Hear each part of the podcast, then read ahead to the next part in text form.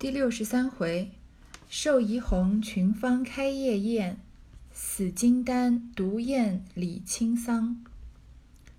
话说宝玉回至房中洗手，因与袭人商议，晚间吃酒，大家取乐，不可拘泥。如今吃什么，好早说给他们备办去。袭人笑道：“你放心，我和晴雯、麝月、秋纹四个人。”每人五钱银子，共是二两。方官、碧痕、小燕、四儿四个人，每人三钱银子。他们有价的不算，共是三两二钱银子，早已交给了刘嫂子。预备四十碟果子，我和平儿说了，已经抬了一坛好绍兴酒藏在那边了。我们八个人单替你过生日。宝玉回到房中啊，跟袭人商议说，晚上吃酒的时候呢，大家就是图个开心嘛，千万不要拘泥于形式啊或者规矩啊，要吃什么早点说给他们备办去。但是袭人这么懂道理通透的人，哪要轮得到宝玉来提醒呢？他早就跟晴雯、麝月、秋纹就他们四个大丫鬟嘛，每个人凑五钱，一共有二两。那其他几个四个小丫鬟呢，每个人三钱。然后放假的人不算，就一共有三两二钱的银子，都交给了大观园里面小厨房的这个刘嫂子，让她准备了四十碟果子，又和平儿啊抬了好的绍兴酒，说他们八个人啊单替贾宝玉过生日。宝玉听了，喜的忙说：“他们是那里的钱，不该叫他们出才是。”晴雯道：“他们没钱，难道我们是有钱的？”这原是个人的心，哪怕他偷的呢，只管领他们的情就是。宝玉听了，笑说：“你说的是。”袭人笑道：“你一天不挨他两句硬话村你，你再过不去。”晴雯笑道：“你如今也学坏了，专会架桥拨火。”说着，大家都笑了。宝玉说：“关院门吧。”袭人笑得，怪不得人说你是无事忙。这会子关了门，人倒疑惑，索性再等一等。宝玉点头，应说：“我出去走走，四儿舀水去，小燕一个跟我来吧。”说着走至外边，因见无人，便问五儿之事。小燕道：“我才告诉了刘嫂子，她倒喜欢的很。”只是五儿那夜受了委屈，烦恼回家去又气病了，哪里来的？只等好了吧。宝玉听了，不免后悔长叹，因又问：“这事袭人知不知道？”小燕道：“我没告诉，不知方官可说了不曾？”宝玉道：“我却没告诉过他，也罢，等我告诉他就是了。”说毕，复走进来。故意洗手，宝玉呢，一方面很高兴大家为他过生日，一方面又很心疼那些小丫鬟，本来拿的钱就不多，还要凑钱出来给他过生日，就说不应该叫他们出。晴雯就在这儿怼他说：“他们没钱，难道我们有钱吗？谁不是做丫鬟的呀？这本来就是个人的心，大家都是为你好嘛，都是喜喜欢你才愿意为你过生日的，哪怕他是偷的呢，你只管领了情就是了。”宝玉听了呢，就说：“你说的是。”你袭人这个晴雯怼他，宝玉很少也会生气的，除了之前有一次撕扇子那次，对吧？袭人就笑着说：“啊，你一天不挨他两句话，村你，就是他袭，就是你一天不让袭呃晴雯怼你两天啊，怼你两句，你还过不去呢。”晴雯就笑着说：“啊，你也学会了，专会架桥拨火。架桥拨火其实就是挑拨离间的一种比较委呃委婉的说法，或者比较呃民俗的说法吧。”就是故意制造矛盾，煽动双方争斗这个意思，大家就都笑了。宝院宝玉就说呢，关院门吧，他迫不及待的就想要赶快开始他这个生日 party 了。但是袭人就说啊，怪不得人家说你是无事忙，就是没有什么事情都好像忙得不可开交，不知道为什么这会儿关了门呢？别人倒疑惑，那些上夜这个查房的婆子们，如果你这么早就把门关起来的话，别人就会说你们肯定是关着门在做什么呢？那你不如就等一等。平常正常正常时间关门的时候再关门，这样别人就不会再过来巡查了嘛。宝玉就点点头说：“我出去走一走，让四儿舀水去。四儿还记得吗？就是前面有一次宝玉跟袭人吵架，什么原因呢？袭人因为宝玉跑去湘云和呃湘云和黛玉那边洗过手啊，呃梳洗过了，所以袭人吃醋生气了。然后宝玉哄她也哄不好，这个时候有个有这个小丫鬟叫慧香的，她本来叫云香，后来袭人帮她改了名叫慧香。那宝玉正在生袭人的气嘛，那袭人又跟花有关系，因为花气袭人嘛，所以听到慧香这个名字也有花，就想说什么人都叫啊，都跟你花有关系的，你不你不准叫慧香。问他你排名老几啊？他说排名老四。宝玉就说那就叫四儿。你看从此以后这个丫鬟就叫四儿了。所以这么宏大的一部巨著啊。一些很小的细节里面的连贯性，曹雪芹都没有忽视，这是非常了不起的这个呃周这个周密缜密的这个思维方法。四儿呢去舀水，让小燕一个人跟我来吧。还记得宝玉回来干嘛呢？干嘛吗？他是要舀水洗手，因为之前跟这个香菱他们在呃斗草的时候，把这个夫妻会啊、并蒂林都埋在土里，所以手弄得一手泥。然后走到外面呢，因为没有人，所以他就跟春跟春燕问刘五儿的事情。小燕就说啊，我已经告诉了刘嫂子，本来有机会让刘五儿来伺候，她是很高兴的。但是刘五儿还记得吗？她在柴房被关了一夜，又委屈又烦恼。她本来心病就很心结就很严重，身体又弱，所以回家之后又气病了，反而不能来伺候。所以说这个有时候真是机会来了就，嗯，人家说机会是有给有准备的人嘛。这个刘五儿可怜，他准备了这么久，结果机会来的时候反而去不了了。所以只等好了再来吧。其实刘五儿一直到死也也不知道，一直到这个贾家败落也没有办法进得了宝玉的房子来伺候。可能有些时候有些机会就就确实不是为了有些人准备的。宝玉听了不免后悔长叹，因为他知道刘五儿病了嘛，也觉得很很惋惜，然后就问袭人知不知道。春燕就说没告诉，不知道方官说没说。方官不就是跟刘五儿和这个刘大刘嫂子最熟的吗？宝玉呢，却也没有告诉方官，说那我就告诉方官好了。然后就走进来，才开始洗手。已是掌灯时分，听得院门前有一群人进来，大家隔窗敲视，果见林之孝家的和几个管事的女人走来，前头一人提着大灯笼，晴雯悄笑道。他们查上夜的人来了，这一出去，咱们好关门了。只见怡红院凡上夜的人都迎了出去，林之孝家的看了不少。林之孝家的吩咐：别要钱吃酒，放倒头睡到大天亮。我听见是不依的，众人都笑说：哪里有那样大胆子的人？掌灯的时候，晚上点灯的时候呢，院前有一群人进来。这群人呢，就是林之孝家的，是一个就领头的管事婆子和另外几个管事的女人，他们是来巡夜的，就是在呃各房关门睡觉之前啊，就说这个小心火烛啊，然后要早一点睡觉啊，不要乱闹，不要赌钱这样子。前面一个人呢就提着个大灯笼，晴雯就笑着说，他们就在等这一刻，这些巡夜的人巡完了就不会再回来了嘛，就是他们一出去啊，我们就好关门了，一关门就好可以好好的庆祝了。这个时候，只见怡红院上夜的人都迎了出去，怡红院里面伺候的人都要迎出去，那么相当于要听一点训示。林之孝家的呢，看了不少人，人没有少，然后就吩咐他们啊，说不要要钱吃酒，也不能一觉睡到大天亮，因为你是伺候主人的嘛，主人凡是要点什么东西，你应该很浅浅浅的睡，立刻就起来伺候主人。大家都笑着说啊，哪里有这样大胆子的人？其实大家都是嘴上这么说着，其实就是等他们全部都走了，就可以好好的庆祝贾宝玉的生日了。林之孝家的又问：“宝二爷睡下了没有？”众人都回不知道。袭人忙推宝玉，宝玉塌了鞋，便迎出来，笑道：“我还没睡呢，妈妈进来歇歇。”又叫袭人倒茶来。林之孝家的忙进来，笑说：“还没睡，如今天长夜短了，该早些睡，明儿起得方早。”不然到了明日起迟了，人笑话说不是个读书公子，倒像起那挑脚汉了。说毕又笑，宝玉忙笑道：“妈妈说的是，我每日都睡得早。妈妈每日进来，可都是我不知道的，已经睡了。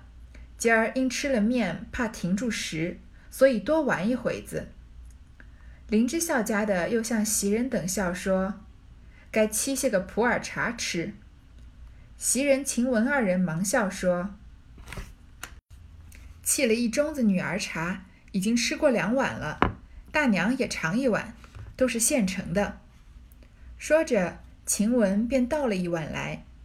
林之孝家的又笑道：“这些时，我听见二爷嘴里都换了字眼，赶着这几位大姑娘们，竟叫起名字来。虽然在这屋里，到底是老太太、太太的人，还该嘴里尊重些才是。若一时半刻偶然叫一声使得，若只管叫起来，怕以后兄弟侄儿照样，便惹人说话，说这家子的人眼里没有长辈。”宝玉笑道：“妈妈说的是，我原不过是一时半刻的。”袭人、晴雯都笑说：“这可别委屈了他。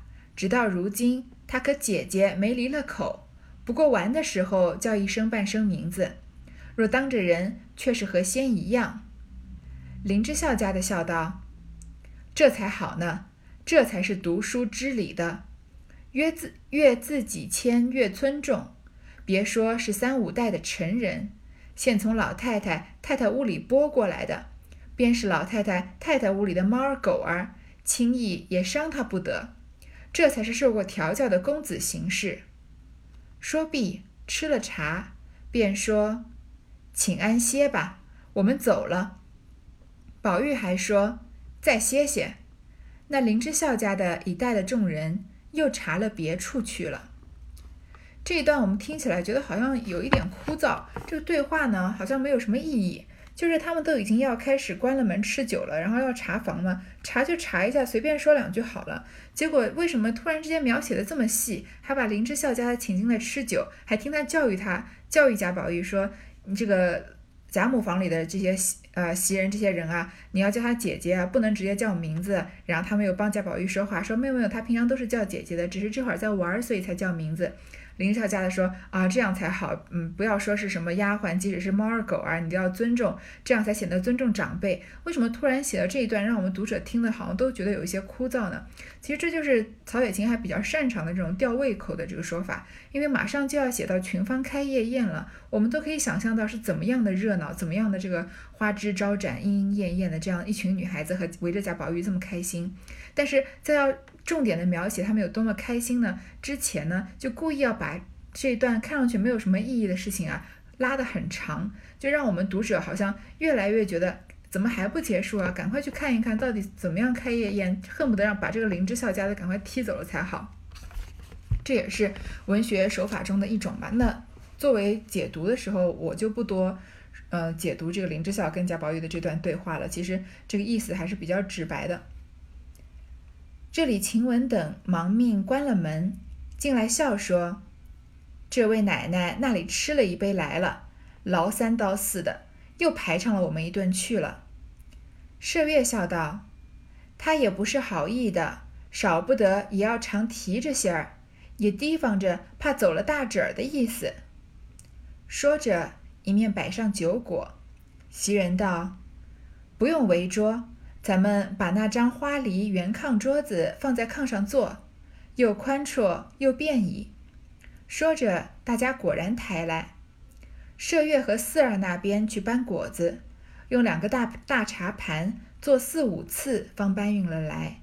两个老婆子蹲在外面火盆上筛酒。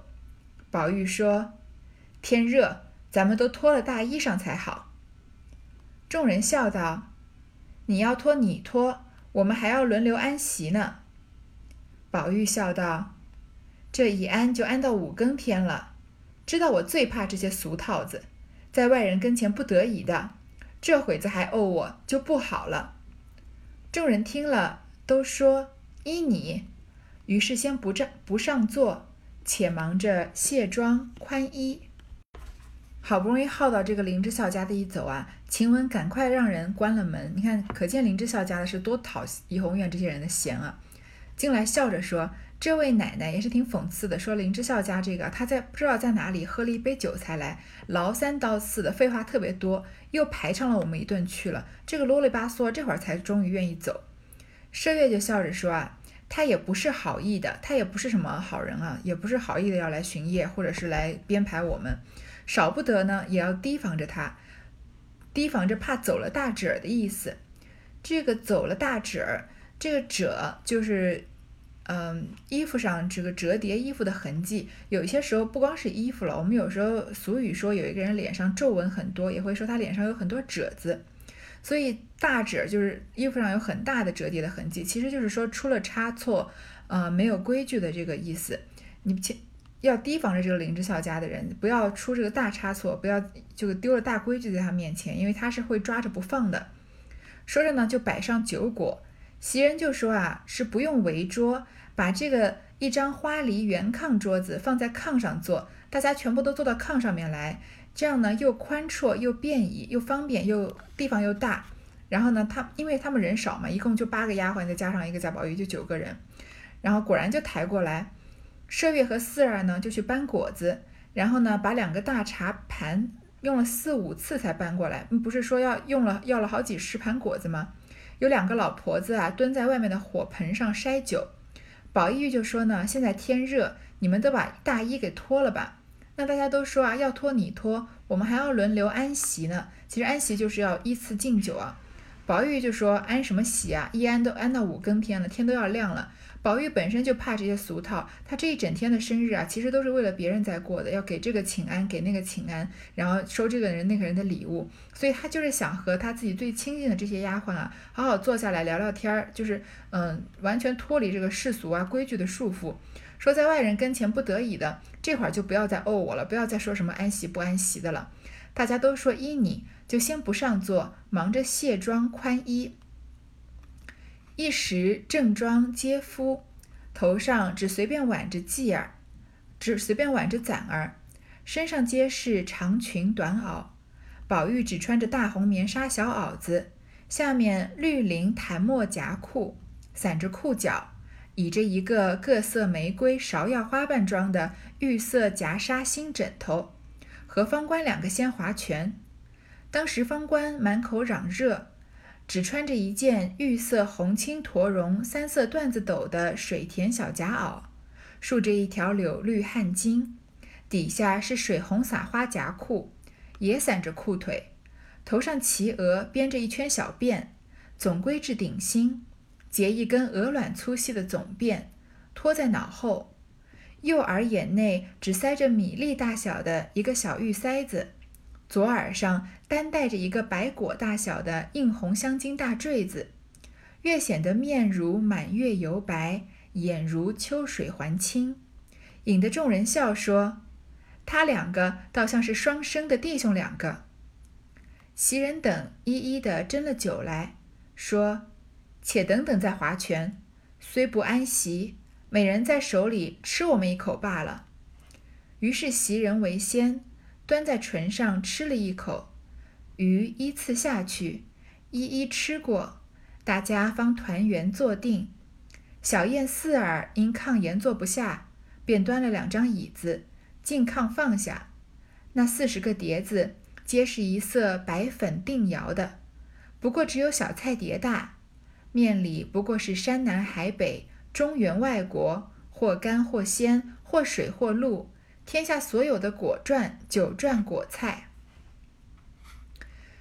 大家都说好，那不安席了，就开始卸妆宽衣了。大家都把这个正装卸去，把大衣也脱下来，然后头上呢就随便挽着攒，随便挽一个髻。因为平常在外面你见人的时候，如果你这头发仪容不整理好的话，是一个很大的罪过。前面已经说了好几次了，身上都是穿长裙短袄，这已经是相当于是古代人的家居服了。我们看一个人，他的呃跟。去别人家做客啊，跟那家的主人是不是亲近，就端看他在那个主人家有多随意，对吗？如果是一些不熟的朋友，甚至是说，也许是呃利益上面交往的一些所谓的朋友吧，但是其实可能只能说是熟人。要是来拜访的话呢？那基本上都是要穿的这个衣着整齐的到你家，然后该换拖鞋的换拖鞋，然后你要跟他说，哎，鞋不用脱了，他说不不不，我得脱，然后就换了拖鞋，对吗？然后就坐在这个客厅，然后聊上两句，然后就走了。有时候甚至只是在楼下啊吃个饭这样子。那要是很熟的朋友呢，尤其是像宝玉这一代的年轻人啊，那到你到了这个朋友家啊，有时候就是特别没规矩的，这个衣服一脱就往沙发上一放，然后有时候就啊，这个好朋友就在他床上坐坐，对吗？然后呃，这个头发也不好好梳啊，反正就是越随意越好，甚至是很亲密的女孩子，她们可能会穿着睡衣在家里聊天。那这里就看得出来，像呃林之孝这家的这些这个上夜的婆子走了，大家宝玉一生说啊，大家都非常的随意，也也是看得出来这些丫鬟啊跟宝玉都是很亲近的。这里就不再仔细的说这个宝玉的穿着了，只是说他散着裤脚，就是裤脚也没扎，因为古人的时候都是这个出门都要扎裤脚的，散着裤脚就是相当于这个嗯在家穿睡衣了。那方官也是啊，他一边喊着热，他也穿的跟宝玉差不多，然后也散着裤腿。他的这个发型啊，这个齐额编着一圈小辫，然后归至顶心，在头顶上扎起来，有点像这个黑人的脏辫吧。然后结一根鹅卵粗细的总辫，拖到脑后。其实这个发型呢，以前贾宝玉是梳过的，基本上是贾宝玉第一次出场见林黛玉的时候，基本上就是这个发型。嗯，就是在他换了家居服之后的那个发发型啊。然后呢，他的这个呃耳饰什么呢，也非常的简单。然后大家就觉得啊，贾这个贾宝玉和方官啊，倒像双生的兄弟两个。那袭人就说呢，等一会儿再划拳。虽然他们不安席，就是说不好好敬酒了，这个过程省略了。但是你每个人在我们手里吃一口，就是我端着杯子，贾宝玉就着喝一口，这样也算是我们给你敬酒了，因为。毕竟是为你庆祝生日嘛，如果大家就立刻就开始划拳啊什么的，那就没有什么生日的氛围了嘛。就像我们现在过生日，怎么说也要吃个蛋糕什么的。那就这样一一吃过啊。小燕和思儿因为炕沿坐坐不下了，就端了两张椅子在炕近的位置坐下来。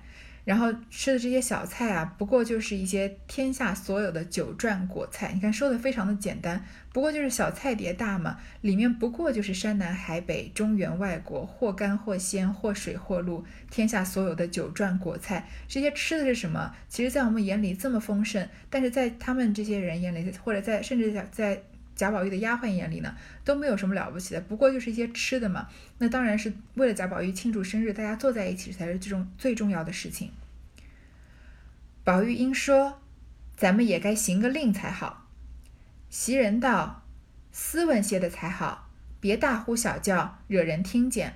二则我们不识字，可不要那些文的。”麝月笑道：“拿头子，咱们抢红吧。”宝玉道：“没去，不好，咱们这占花名儿好。”晴雯笑道：“正是早已想弄这个玩意儿。”袭人道：“这个玩意儿虽好，人少了没趣。”小燕笑道：“依我说，咱们静悄悄的把宝姑娘、林姑娘请了来玩一回子，到二更天再睡不迟。”袭人道：“又开门贺户的闹，倘若遇见巡夜的问呢？”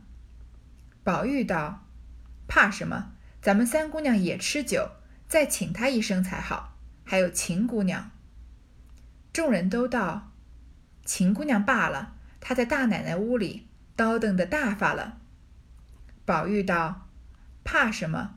你们就快请去。”小燕、四儿都得不了一声，二人忙命开门，分头去请。吃酒呢，宝玉觉得无聊，说也应该行个酒令才好。袭人就说啊，要斯文一点，不要大呼小叫，像上午、下午的时候，这史湘云他们在那儿划酒泉，对吧？这样大喊喊太大声啊，别人听见。第二呢，我们不识字，这些人都是一些丫鬟，他们识的字不多，所以不要那些文的，你不要说搞这些什么设赋什么，他们是玩不了的。那麝月就笑着说啊，拿骰子咱们抢红吧，骰子就是骰子，说抢红呢就是掷骰子看谁的红点多，因为这个骰子不是有红色和黑色嘛，红色的点数多的人就赢。宝玉就说呢，没趣，因为这就是完全看运气的游戏嘛，不好玩。我们来占花名吧。占花名其实就是，呃，有很多的，有点类似于呃占卜啊、抽签，这个签里面都是一些花，以花为命名的所谓的花签，然后拿出来呢，其中有一句，因为这一句呢就容易联想到全诗，然后就相当于我们去这个寺庙里面抽一个签，然后签上有一个签文啊，然后你再解它，对吗？晴雯就说啊，那是很好玩，他很想玩这个。那袭人就说呢，虽然好玩啊，但是人少了没意思，因为就其实八九个人也不少了，但是就是这八九个人在玩这个占花名还是没有意思。春燕就提议啊，去把这个林黛玉和呃薛宝钗一起请过来玩，到二更天再睡。袭人呢就说又开门贺户的闹，这会儿才把怡红院的门关了。你要开门又去找他们，那万一遇见巡夜的问怎么办啊？宝玉就说啊，这有什么好怕的？我们的三姑娘也吃酒，探春也爱吃酒的，把探春也请来，还有薛宝琴。大家都说啊，哎呀，别请薛宝琴了，她在大奶奶屋里，她住在李纨那里，叨腾的大发了。那你不是就是惹出大事情来了，还要去李纨屋里请薛宝琴？宝玉就说啊，不用怕，快点去请。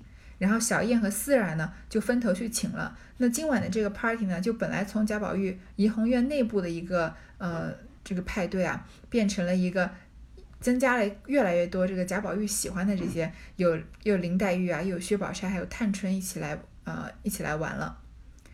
好，这个下面一段再读。